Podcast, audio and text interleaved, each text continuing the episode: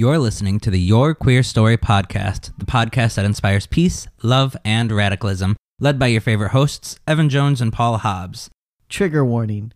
Our content covers centuries of LGBTQ plus stories, and occasionally we may use outdated language or cover topics that include violence, assault, homophobia, transphobia, as well as other injustices against marginalized communities. Make sure you subscribe and review wherever you are listening, and be sure to follow us on all social media at Your Queer Story. And if you want exclusive content, join us on Patreon at patreon.com slash yourqueerstory.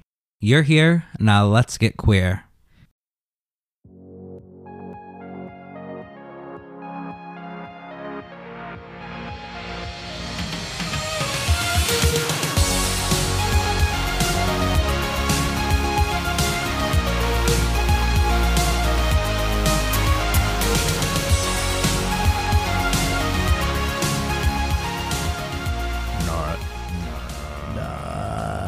This is the base. The basements. That's our new. Welcome The to the Basements. basements. We have the new podcast that's uh, just all about having a deep don't know? voice. Yeah, it's all about uh, kinky sex in your basement.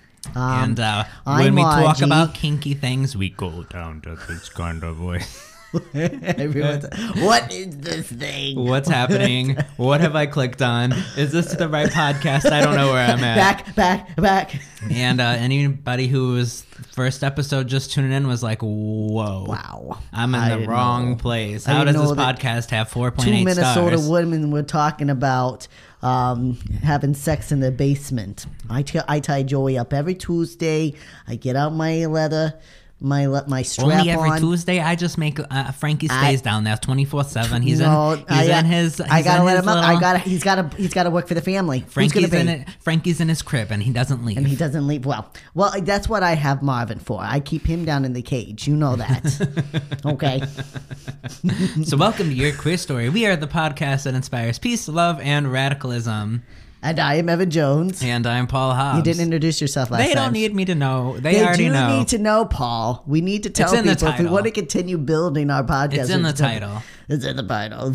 Whatever. What if we died? Then they would never know that somebody else had taken over the podcast. That's true.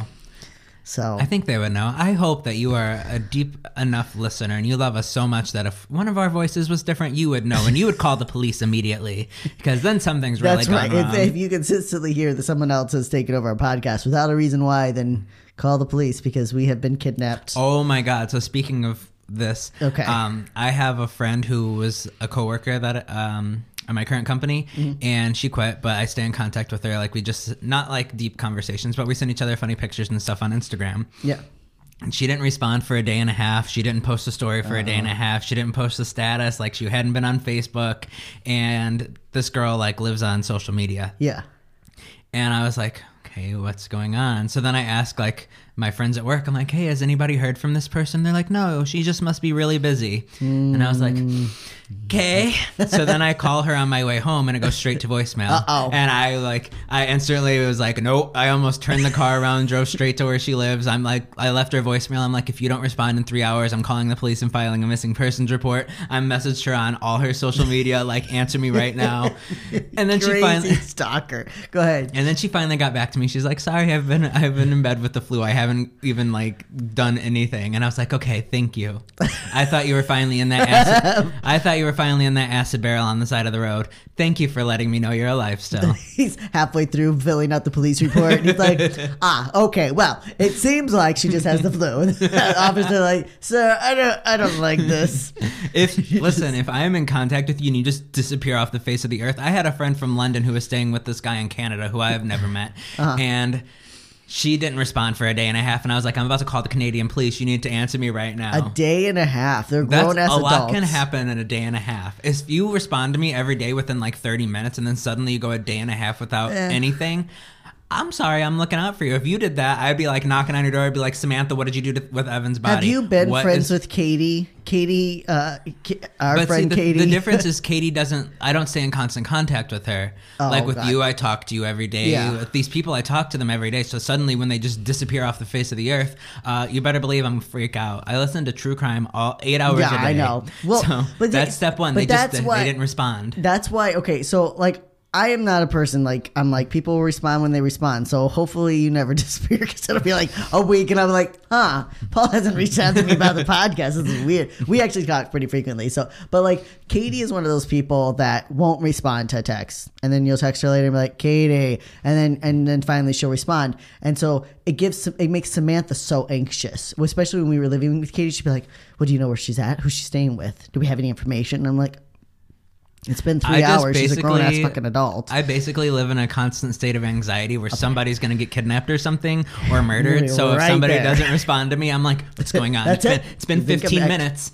So if you're a psychopath out there, good luck trying to kidnap one of Paul's friends. Oh yeah, that's you're going to get caught real quick. he's gonna be all over your ass, hacking social media accounts and everything. I will. I'll be like logging into their account. Like, all right, who was the last person they I put trackers on all my friends' phones just in case.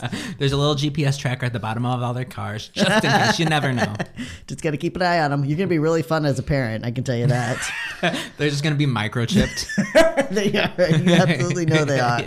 That's fine. a little like a little one of those little squares or whatever they are. The when if you lost your keys or whatever. Yeah, exactly. And every in like their backpack and all their their sewn into their pockets. Honestly, I wouldn't mind the microchip thing if I wasn't uh, if I if it wasn't the government. Like yeah. Like there are parents that microchip their babies now. They do that, and I get the fear behind that. But then I'm like, but that kid's gonna grow up, and then the government's gonna be able to know where they are at all times, even though they mostly can from our phones. But at least I can throw my phone in the water whenever I'm fleeing the government. Right. One day. Um, but microchip, no. See, yeah, that's too that's too much for me. Not going. Yeah, uh, David actually was like, we should just be at the point where everybody's microchipped and they can monitor their health and everything. And I tried to explain to him like government corruption. He was like, well, the government shouldn't just be that way. And I'm like, okay, Okay, well but they, they are. are. Like- I was like, that's like- not just going to change. He's like, we need. He's like, we need to evolve past this. And I'm like, okay, but we're not. But we're- so but we governments can't never just start- have. We just can't start doing that just because we should. We're be literally past that talking point. about like how Jews were registered. Like last Exactly. week and this week, we're talking about how Jews had to be registered, and like the government is never just gonna evolve past wanting to control its people. That's how Right. Mm-hmm. it makes its money. That's how it keeps its power. They have to be able to control you to have that. So they're Yup. never gonna be like, you know what, guys, we've been wrong. You. Don't worry, we're not going to do anything. That's why they Right. listen in on our phones. That's why I- they're constantly I tapping into when our David videos. and I were having this conversation. I was like, "What do you mean? Just like it's just not gonna just shouldn't. like that's just not how it works, hon. I'm sorry. Sorry. I agree with you that we should be evolved past that, and everybody could have this microchip to monitor their own health and safety Yeah. and, and all this. Like if you could check your blood pressure from it, you know what I mean? Like Yeah. just this health thing. However, we're just not there. But there's a lot of other ways that you can do that. Like you can use your iPhone to track a lot of your Right, your but I mean, if you could imagine like a microchip could like monitor your iron and your blood, like your Yeah. prote- it could like monitor It's like your buzzes you and you're like, you're low on iron. Yeah. You're about to have a heart attack. Sit down. exactly. I mean, it would be amazing. But however, that's uh, not a place where we're at morally or ethically because of the fucking because you know what else they'll do? They'll put in a self destruct button, Uh, and then you they absolutely them would. off, and then you drop dead. Okay. like, wow, this person just died of a random heart attack at the age of 19. I wonder what happened. Wow, weird. They were really healthy, went to the gym every day, but they had a heart attack. That's so weird. It has nothing to do with the way they were speaking out against the government on social media. Exactly. Big Brother, folks, read 1984 or just look around you. Or just pay attention. just yeah. pay attention. Either one. Um, so, anyways, uh, by the way, subscribe and like our podcast. Yes, uh, leave a wonderful comment. The nice Yes. comments really uplift us. If you have a critical Yeah. comment, uh, message us first. But you're Good also job. you're You're also, definitely going to do that, Paul. you're also welcome to post a critical comment I if will you think say, um, that it's warranted.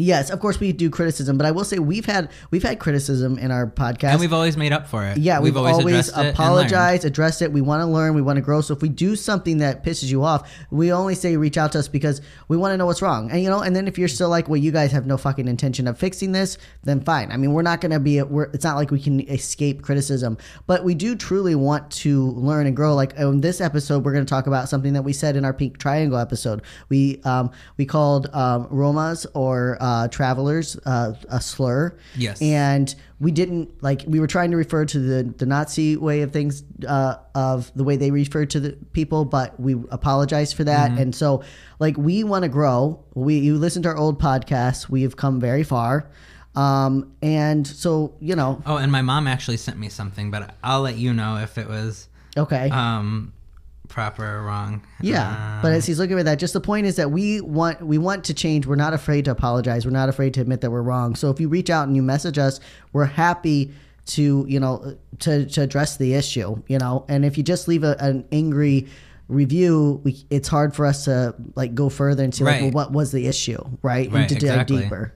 So my mom said Dr. Quinn Medicine Woman came out in 1993 and not 1970. I don't know what? where where you said this. Wow. I don't know where you saw. I don't know what that's referring to, but she told That me. was no, it was on one of our episodes recently where I talked about how my first qu- uh, crush was Jane Seymour and Dr. Quinn, Medicine Woman, and I thought it was the 1970s, Oh, 1993. but it was 1993. okay, well, I mean, I wasn't allowed to really watch TV. This was like little clips that I caught at my um, aunt's house, my aunt's house, and um, so all TV. It's like I I have no concept of. It took me a long time. Now I can decipher like the time periods in television, but when I left the cult, I had no concept of Well, yeah, because everything you were allowed to watch was so limited that Exactly. like it was- everything looked like it was from a specific period, basically. anything that wasn't black and white, like I literally had no idea because I didn't know what the styles were because our style was all always the same. Yep. So I didn't know what the the um the dress styles were. I didn't know what the music was. Any of the little clues that give you like, oh, this must have been made in the '80s. I couldn't decipher those things. That's what happens when you live under a rock. That makes sense. Yeah. But I do appreciate the um, but I do appreciate the correction, and um, I really need to start looking up Dr. Quinn because I miss how Jane Seymour looked. um, anyways, So, yeah, um, and and then um, yeah, thank you to our patrons. Yes, thank you for all of those um, who have been with us since the beginning, and thank you to everybody who's recently joined. Uh, we're working on building that, and we're almost to another goal. Mm-hmm. Once we get there, you get yet another funny YouTube video that's right. of Evan and I. I've got a few ideas. Yeah. Um, I'll run a poll as usual, and then I'll pick which one I want at the end. Yep. Um, but our Patreon gets you um, it gets it gets you first access to a lot of our stuff, and then there's a little um, weekly series that I do that just top. It's just about topics and about navigating life as a young adult, and especially as a queer young adult. Or uh, even if you're a little older. So I talk about a bunch of different things. We will have an interview uh, thing coming soon because I finally figured out how to record my FaceTimes. Yep.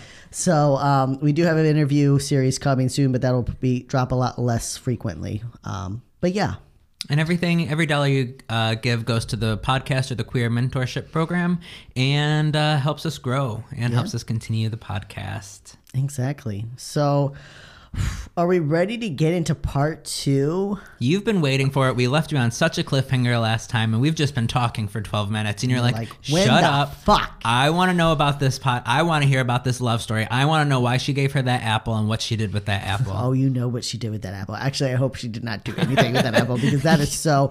I think I've said this a long time ago, but it used to be a custom back in the day where a woman would um, she would shave an apple and she would put it under her armpits and she would work with the apple all day under her armpits and then when her lover came she would have the lover eat it because it had her pheromones inside and it was supposed to be very erotic. So if you're into like sweat and stuff maybe try it. I don't know. If that's- paul, I- paul is very much not. I no, I have to have like clean. Everybody has to be showered, smelling like The- Dawn but, soap. but you're not getting as many of the pheromones when you sweat. I already get enough pheromones. Oh, it's it's so it's it's dirty and it's no, I like wet. clean.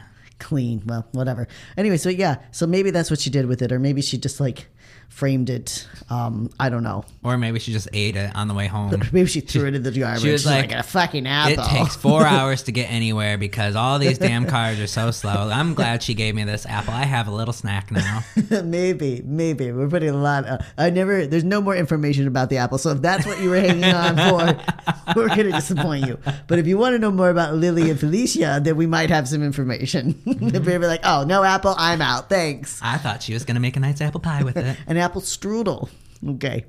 So we're back with part two of our episode on Lily Wust and Felice Schragenheim. Felice Schragenheim. Jesus. When we last when we last left off, Lily, a proud Nazi and wife of a German soldier, had just met Felicia, who was an undercover Jew and a resistance fighter against Hitler's evil regime. It was at the height of World War II in 1942, and Germany was winning. This gives me Star Wars vibes. I think it's because it's resistance fighter. We need to like start with uh, uh, intro. Dun, dun. Dun-dun-dun-dun-dun. Okay. All right. Um, thousands of Jews had fled the country before the mass deportations to death camps began. It was in the middle of the chaos that Lily and Felicia met at a lunch arranged by Lily's maid, Ula. But real quick, can we pause and talk about how much of a badass Ula is? Because Mm-hmm. Oh, yeah. um, if she had found out that she arranged a lunch, like intentionally, yeah, she would have been taken away too. Everything that Ula did, Ula's family was harboring a Jew in their house. Ula worked in the Jewish underground. Oh. I know, like but then the all of her fact that she even arranged this like lunch. Lunch? Oh, like that's like next level. Like, yeah, she's a bad bitch. Oh, and now I'm gonna intentionally sit like, you across yeah. from the person. Like Exactly. that's that's some badass bitch It is. stuff. Oh, Ula is definitely a badass bitch. Felicia had done. Felicia had gone on a dare to see if Lily could really smell a Jew, as she had claimed to Ula. So that's how this whole thing la- uh, came about. You really need to listen to the last episode. But the young mother was far too smitten with the attractive woman sitting across from her. She couldn't shake her desire to see Felicia again and waited in anticipation for an opportunity to arise. Now, do you know if there had been any previous signs of like her being bi or her being a lesbian in her life, or was this kind of just like No, there as Right. for Lily, no. Felicia, yes, but for Lily, no. There was like nothing. I mean, she got married. We don't know when she got married because she's about twenty nine at this time, um, and she's had four children. so she had to at least gotten married at 25 or younger? Right, Like, exactly. So Probably like- around 23 or earlier, even 17. And she said that she had been with several men before her husband. Oh, so, so she says she that in her. Yeah, well, yeah, I guess she was sleeping around, but she was that what time? No, 1940s, right? This Okay, so it was a little. 1940s, So it this was, is the 30s and 40s, so it's a little bit more Yeah. progressive, and especially Europe is not as, Mm-hmm. as stru- strict. Um, she does say that she never like. Like she never felt the same after that. So, um, from what I'm pretty positive is Lily identifies as a lesbian. She doesn't identify as bisexual, you know. But she was a young woman. She was with men, and it was she always Mm-hmm. and that's all she had ever known, probably. Exactly. Until she's she like, it was fine. and It was, like, okay. exactly. "Oh." And then she meets Felicia, and she's like, "Oh, what is what's happening to me? my Flood in my basement. flood in my basement." A few weeks later, Lily saw Felicia picking Ula up from work. remember, Ula works for Lily. Yep. She invited the young woman to dinner. In time, she invited Felicia and Ula to bring more of the friends over for dinner parties. She's like, "Can you just bring her over? I just, I just need to see her again. She gave me this really good apple, and I just want to give her an apple I just want to know where maybe she gets more apples, like you know, just gets her thoughts on them.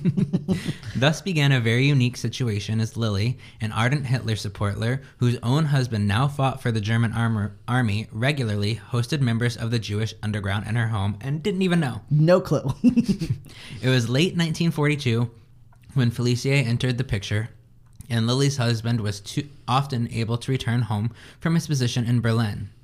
Typically, he was stationed 14 days on site and 14 days off on leave. That must be so inconvenient because you're spending at least a day traveling each way. exactly. So you're like, no. Well, he's yeah, yeah. I guess yeah. You're right. So I mean, but it's not like the Germans were very accommodating for their soldiers. I right? mean, That's just like so. But like, I think it would make more sense to either have like a month on, a month off. I'm getting too far into this. Yeah. And when he was home, he also enjoyed the company of Lily's new friends. In fact, it was one evening as he sat in the parlor with Ula and a few other resistance fighters that Felicia wanted went into the kitchen to help Lily. She brought her an apple. Felicia had not been very coy in her open flirtations with Lily. She regularly brought the young mother flowers and complimented her at every turn. And perhaps Lily's acceptance of Felicia's flirting is what prompted the brazen woman to take Lily in her arms and attempt to kiss her. The timid wife quickly pushed Felicia away and told her, Let's just be friends. To which Felicia conce- conceded and apologized. But as her friends later recounted, Felicia was very shrewd. She knew when someone wanted her, and she knew how to play the game. She was also reckless enough to continue pursuing such a dangerous target. But taking a step back, Felicia respectfully kept her distance while still making her intentions known. I just want to pause because I saw an interview with a couple of her friends, and they talk about how um, Felicia uh, just thrived on adrenaline, and so they think that that's what initially drew her. Like Mm-hmm. It was Lily, exciting. Exactly, Lily was smitten, and Felicia's like ex- with this, like it's forbidden, and you know you're a Nazi, and if you knew who I was, you'd hate me. But Right. but like it's like all these like like why would you? Because you asked like why would you ever you know be attracted to someone who supports the death of your your own people? Mm-hmm. But it was just like this like that's how she lived. She lived constantly on edge. And w- that's crazy because I hate adrenaline. Yeah, I hate like the way it makes me feel. I can't stand it. So thriving on it, like that must be why she was such a bad bitch. Cause I, she yeah, like was she, well, she had to. it. You had to. Every single day, Felicia called Lily, and the two women would talk endlessly on the phone. When Felicia was away on work, though she never told Lily that the work was for the underground, she would write to her muse. One postcard read as such: Dear and most gracious madam, I admit I am the most laziest of letter writers, but I mean to replace my daily phone calls with these postcards. Though the whispered nothings of phone calls don't translate too well onto paper. But I'll make up for that later. So what's new? Air raid warnings, trouble with Ula, various love entanglements? I want to know all about it. So I may send you my address tomorrow. Will you answer? I hope so. And I hope so for much else besides. Till then, my friendliest regards, your Felice. And attached to it was an apple. no, this is see, that was a sweet letter. I did tell David one time that if we were ever separated, like for like for an extended period of time, I'd write him a letter every day. Mm-hmm. So is that what she did, or she just like? Yeah, that's what she did. Instead of calling her because she couldn't call her from her where she was at, she would just write her a postcard every single day. See, that's nice. Very cute. Yet Felicia never did send her address. She couldn't afford the risk, and at the same time, she couldn't bring herself to walk away from Lily. On March 18, 1943, Lily went into the hospital for an operation. She was still in the hospital three days later when Felicia returned from one of her missions and went to see her. Upon entering the room, Felicia once again took Lily in her arms, and this time Lily says, I didn't resist. They, st- they shared their first kiss and professed their love for one another. Felicia visited every day and stayed with Lily as much as possible until her release on April 2nd. So, couple weeks. About, yeah, about, about two weeks. Mm-hmm. That evening, the two women had a secret wedding ceremony. Don't make the. Felicia's vows read I will always love you. I will never leave you. I will do everything to make you happy. As far as circumstances permit, I will take care of you and the children. I will not prevent you looking after me. I won't look at pretty girls anymore, except to prove that you are prettier. I will very rarely come home late. I will try to grind my teeth quietly at night. I will always love you. And I. And then Whitney sang. That, So I mean, it was two weeks after they Professor their love, but they had had several months of a friendship. Well, yeah, they and knew then each other. And then if one, like for example, David and I have been watching Downton Abbey, Mm-hmm. and like these people get married after knowing each other a month because that's what you do. Like Exactly. you meet, you get married, and then you have the relationship. Yeah, and also, and then you you take in the time period and like Mm-hmm. like there's not you don't know how much time you have, and I think it doesn't really say, but I'm sure Felicia pushed it like, bitch, no, really, I do not have a lot of time. She still has not told Lily that she's a Jew. No, there's none of that. Um, but she's in love with her, and there's that, that conflict of like, I'm in love with you, but I mean, she must have seen something in Lily, and that's what I mean. Like, when you get past the facade of an individual and you get to know them, often sometimes you will be disappointed, and sometimes you see you're a good person, you just really don't know. You're ignorant You on know, the issue. You're ignorant. Yeah, exactly. They each pressed an imprint of their lips with lipstick on the back of their marriage contract. That's cute. Yeah. Lily and Felice then spent their first night together. Decades later, Lily would recall the evening. I was very shy at first. It was all new to me. Not for her, of course. The second night, I wanted to love too. At one stroke, I was a different person. I felt free. Hmm. So that's a very transitional period for her. Yes, exactly. It's a very eye opening. I mean, I don't know. I remember, I mean, because, like, you know, I was married mm-hmm. before and I had only been with guys. Like, I knew I had crushes on girls, but I hadn't never been able to explore that. And I remember the first time a, a woman kissed me, and it was exactly, it was like, I, I had even come out before, but I was mm-hmm. like, Am I crazy? Why do I know that I'm attracted to women when I've never actually been with a woman? Right. And then she kissed me, and I was like, damn, I was right. Well, see, I- for me, it was pretty similar because I, I dated girls in high school. I never did anything. I was Mm-hmm. like, no, I'm waiting till marriage.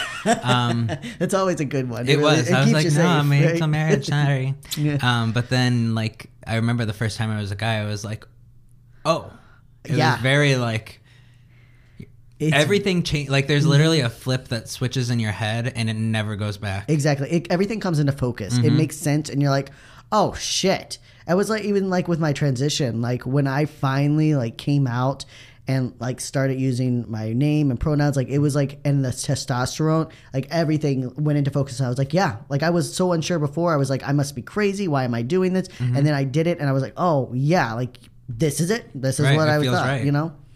Yeah. Go ahead. Since Lily's husband had been permanently stationed on the Hungarian border, Felicia moved in as a caretaker. she could pass this off as Lily was still recovering from surgery.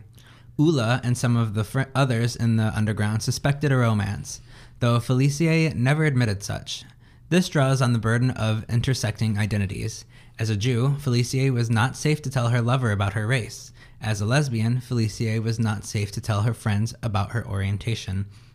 Intersectionality, a theory comprised by Dr. Kimberlé Crenshaw, is defined as such the complex, cumulative way in which the effects of multiple forms of discrimination, such as racism, sexism, and classism, combine, overlap, or intersect, especially in the expre- experiences of marginalized individuals or groups.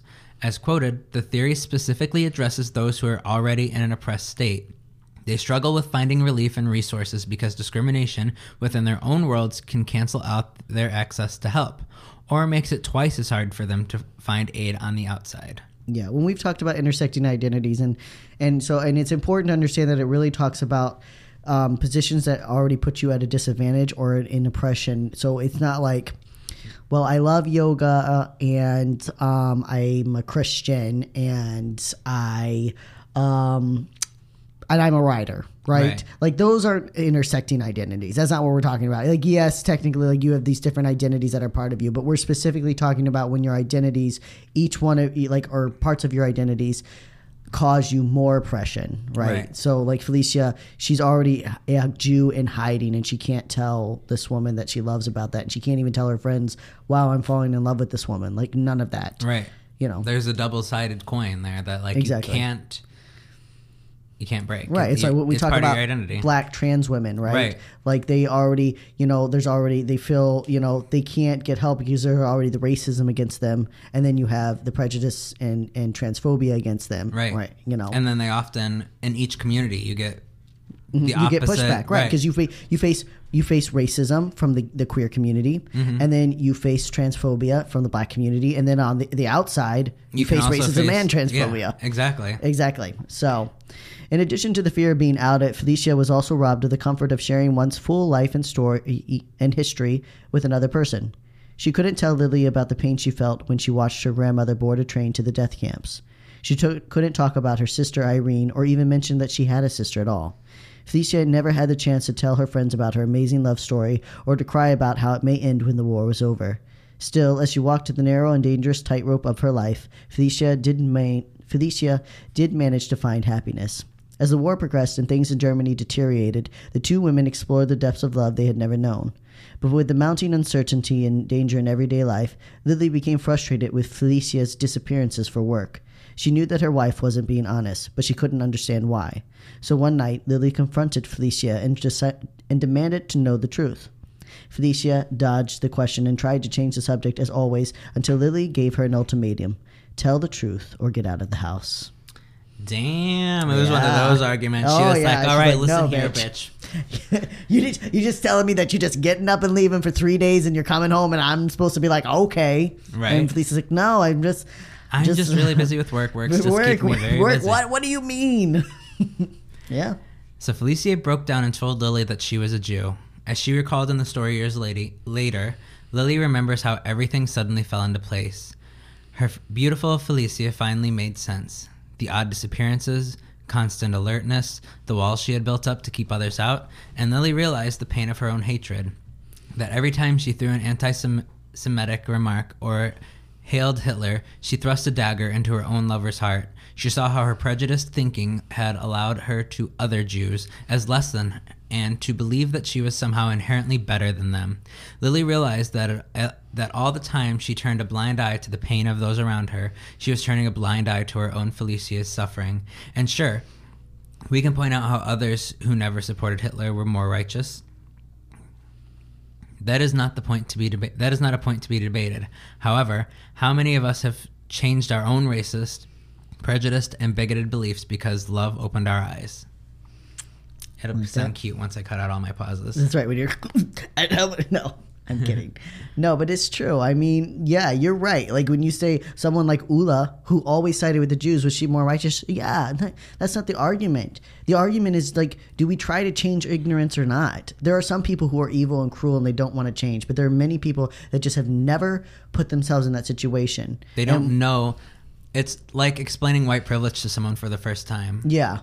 And they, yeah, you're exactly right. Like you, like you, know, I'm not privileged. You know what I've been through. But when you you fall in love with someone who's a person of color, or you fall in love with someone who's in a marginalized or disadvantaged position, a person who's a Muslim, mm-hmm. you know, and you look and you realize how much you get, this, you know, you get regard like how much privilege you receive, you mm-hmm. know, and and then if you add on the fact that you actually are a racist, you actually are prejudiced. I mean, and I like I said, I understand Lily because I was that per- percent. I was very racist. I was very prejudiced. I was very anti-queer. It's just a good thing you didn't have Twitter back then. I, it is a good thing. It is honestly a good thing because you would have found a thousand things that were atrocious.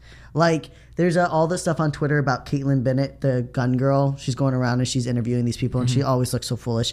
And I don't want to defend her, but I like that was me. Like people don't understand. If I had a website, that was me. I was going up to people on the streets. I was accosting them. I was not a good person, and I thought I was.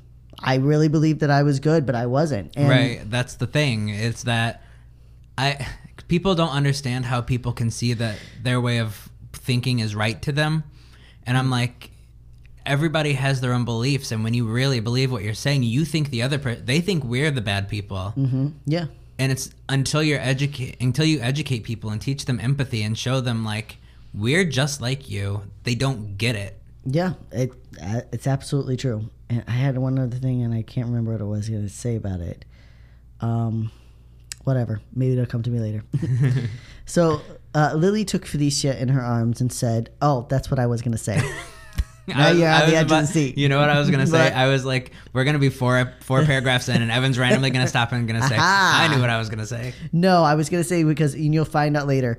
I think that's why I do things like the podcast. So like, yes, I want to educate people about queer history, queer history, but there's also a part of me that's trying to atone. It's not about forgiveness; it's about atoning for the wrongs that you've done. Mm-hmm. And Lily, as you'll see, that's how she spends the rest of her life. She tries to atone for, and that's what makes that. I think that's what makes a difference. Mm-hmm. If you were an asshole at least spend the rest of your time atoning. Don't spend your le- rest of your life defensive, like, yeah, okay, I was an asshole, but I- I've changed now. Well, you're not doing anything to make it right. Mm-hmm. That's my thing.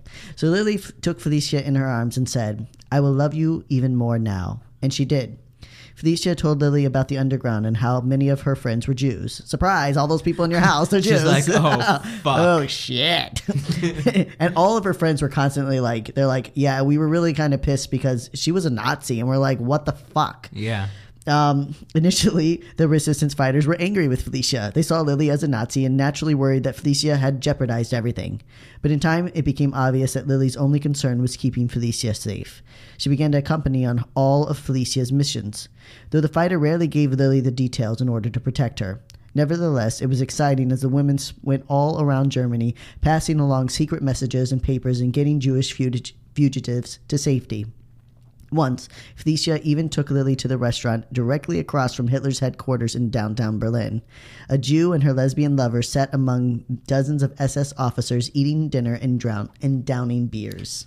damn, Right? that's adrenaline right That's- there. yeah, Felicia definitely the adrenaline junkie, and even her friends were like, like she got a little too, like carried away. Mm-hmm. Like she got a little too uh, bold in what she was doing. She was already living on the edge, and now she was just they were just openly like, fuck it, we'll go wherever the fuck we want.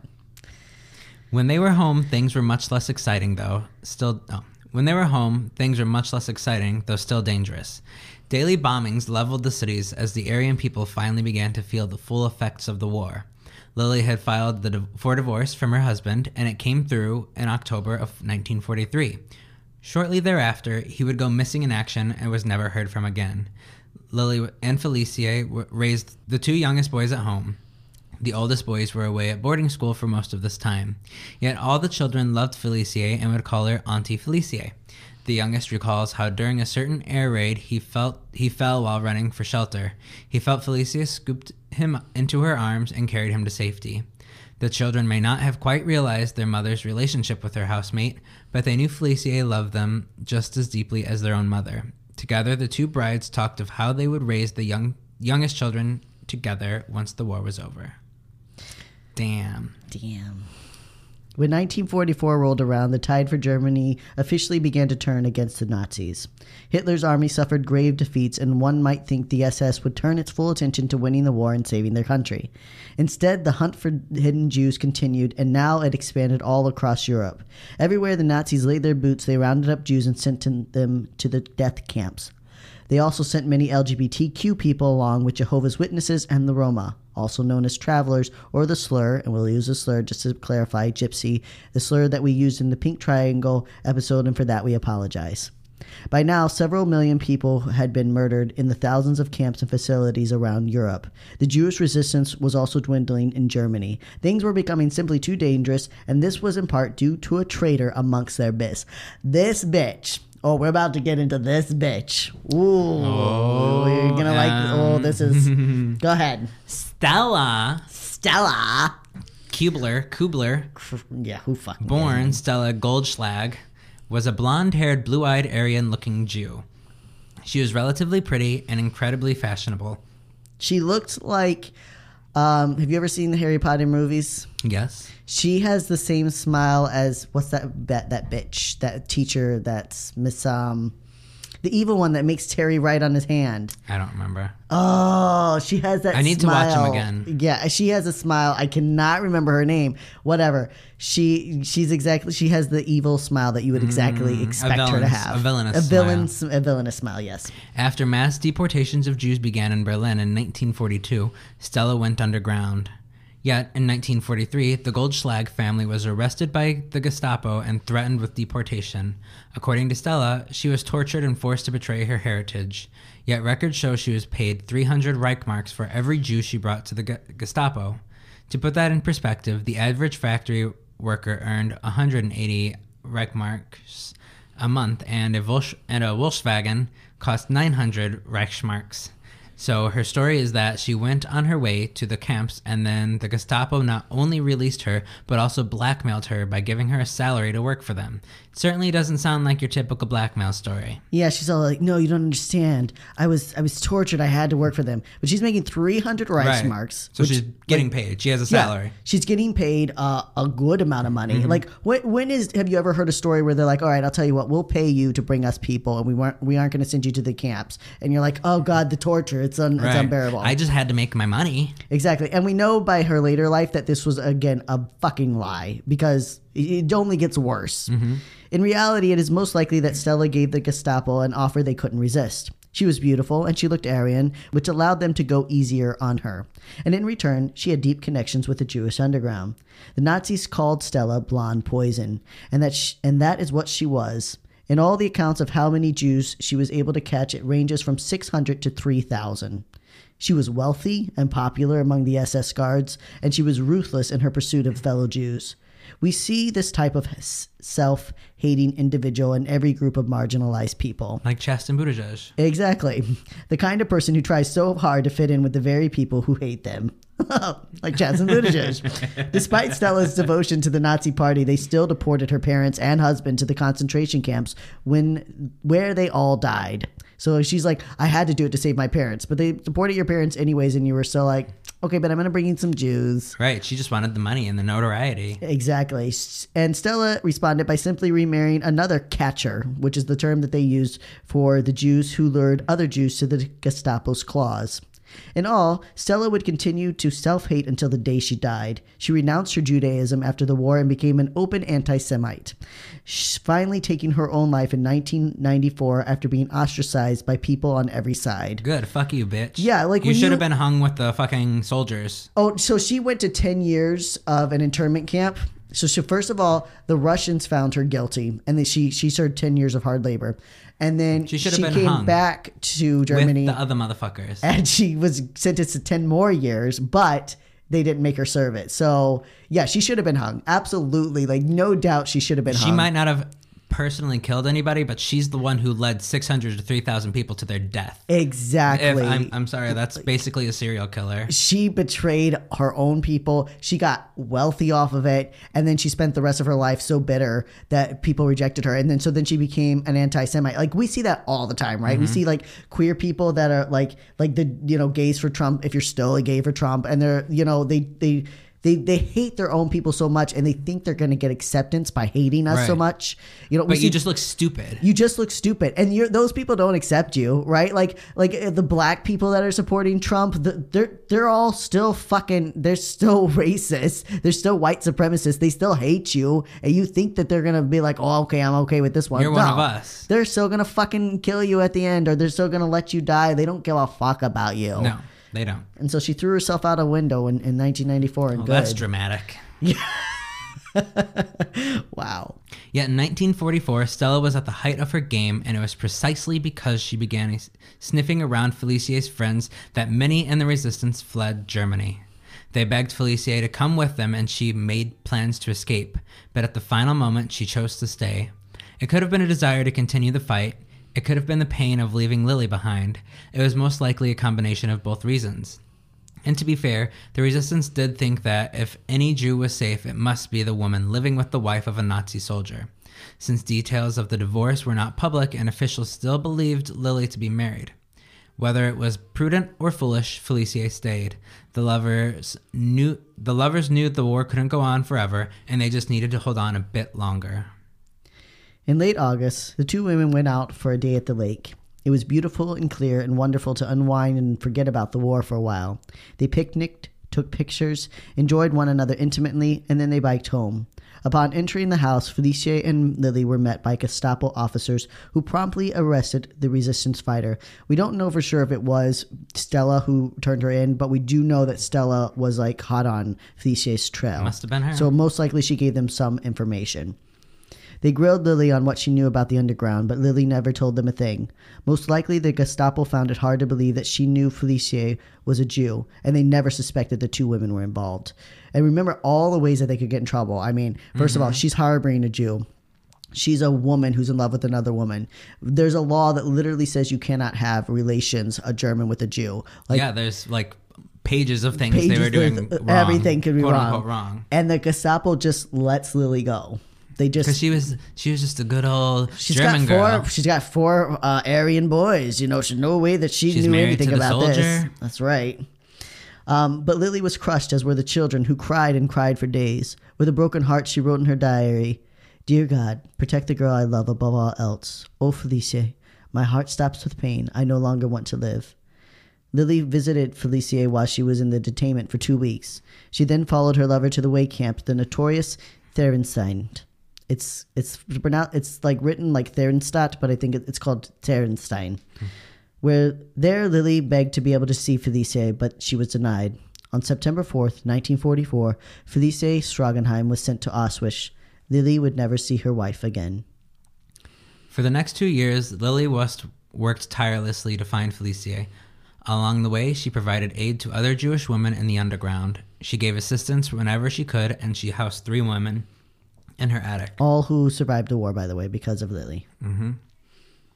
Even with increased scrutiny from the Gestapo, Lily drew from Felicia's courage.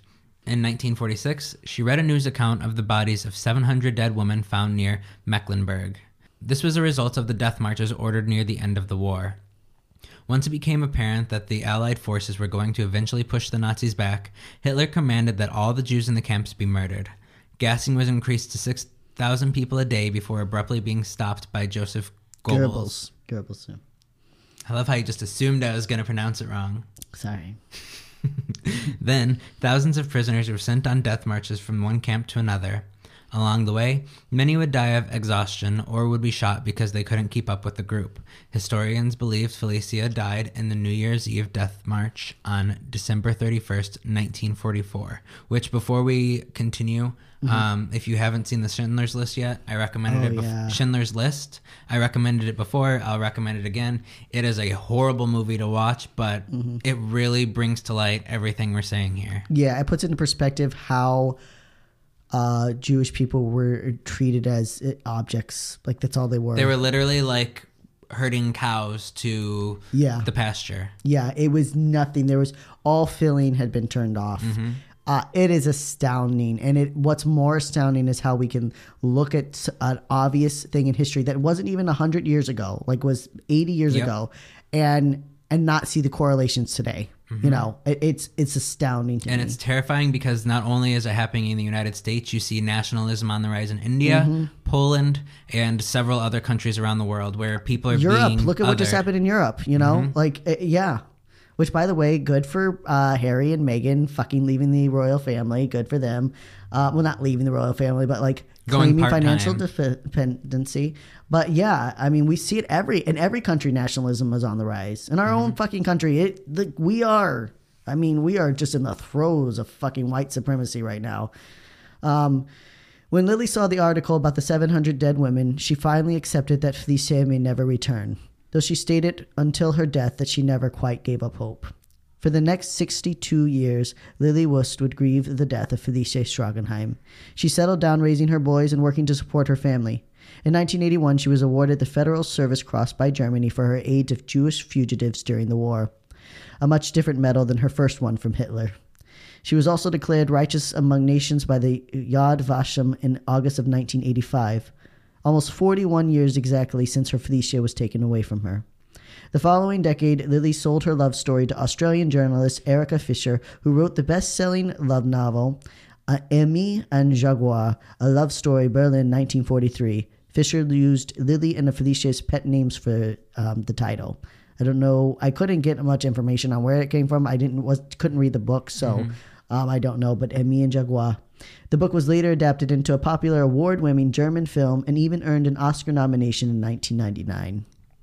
Nearly 60 years later, when giving an interview for a documentary about their love story, Lily said, I'm grateful today that it was the way it was, because we two really lived, and Felicia, who loves so much, could live a bit longer. How wonderful, and as part of my family, because that's how you want to bring up children. And I had children. We wanted to bring them up together and spend our whole lives together. But those 18 months were a gift I've never forgotten. In my unhappiness, I was happy and thankful to this day. And it would seem that Felicia felt the same way as she wrote to her sister Irene shortly before her arrest. In her, I have found someone who belongs completely to me and will stand by me always. You want to read the last paragraph? On March 31st, 2006, Lily was died at age na- at, died at 92 from complications of old age. On her tombstone was added a memoriam for Felicia, who never had a grave. Until her final breath, Lily would work to keep her wife's memory alive. It is because of this that we know about the incredible bravery of Felice Stragenheim.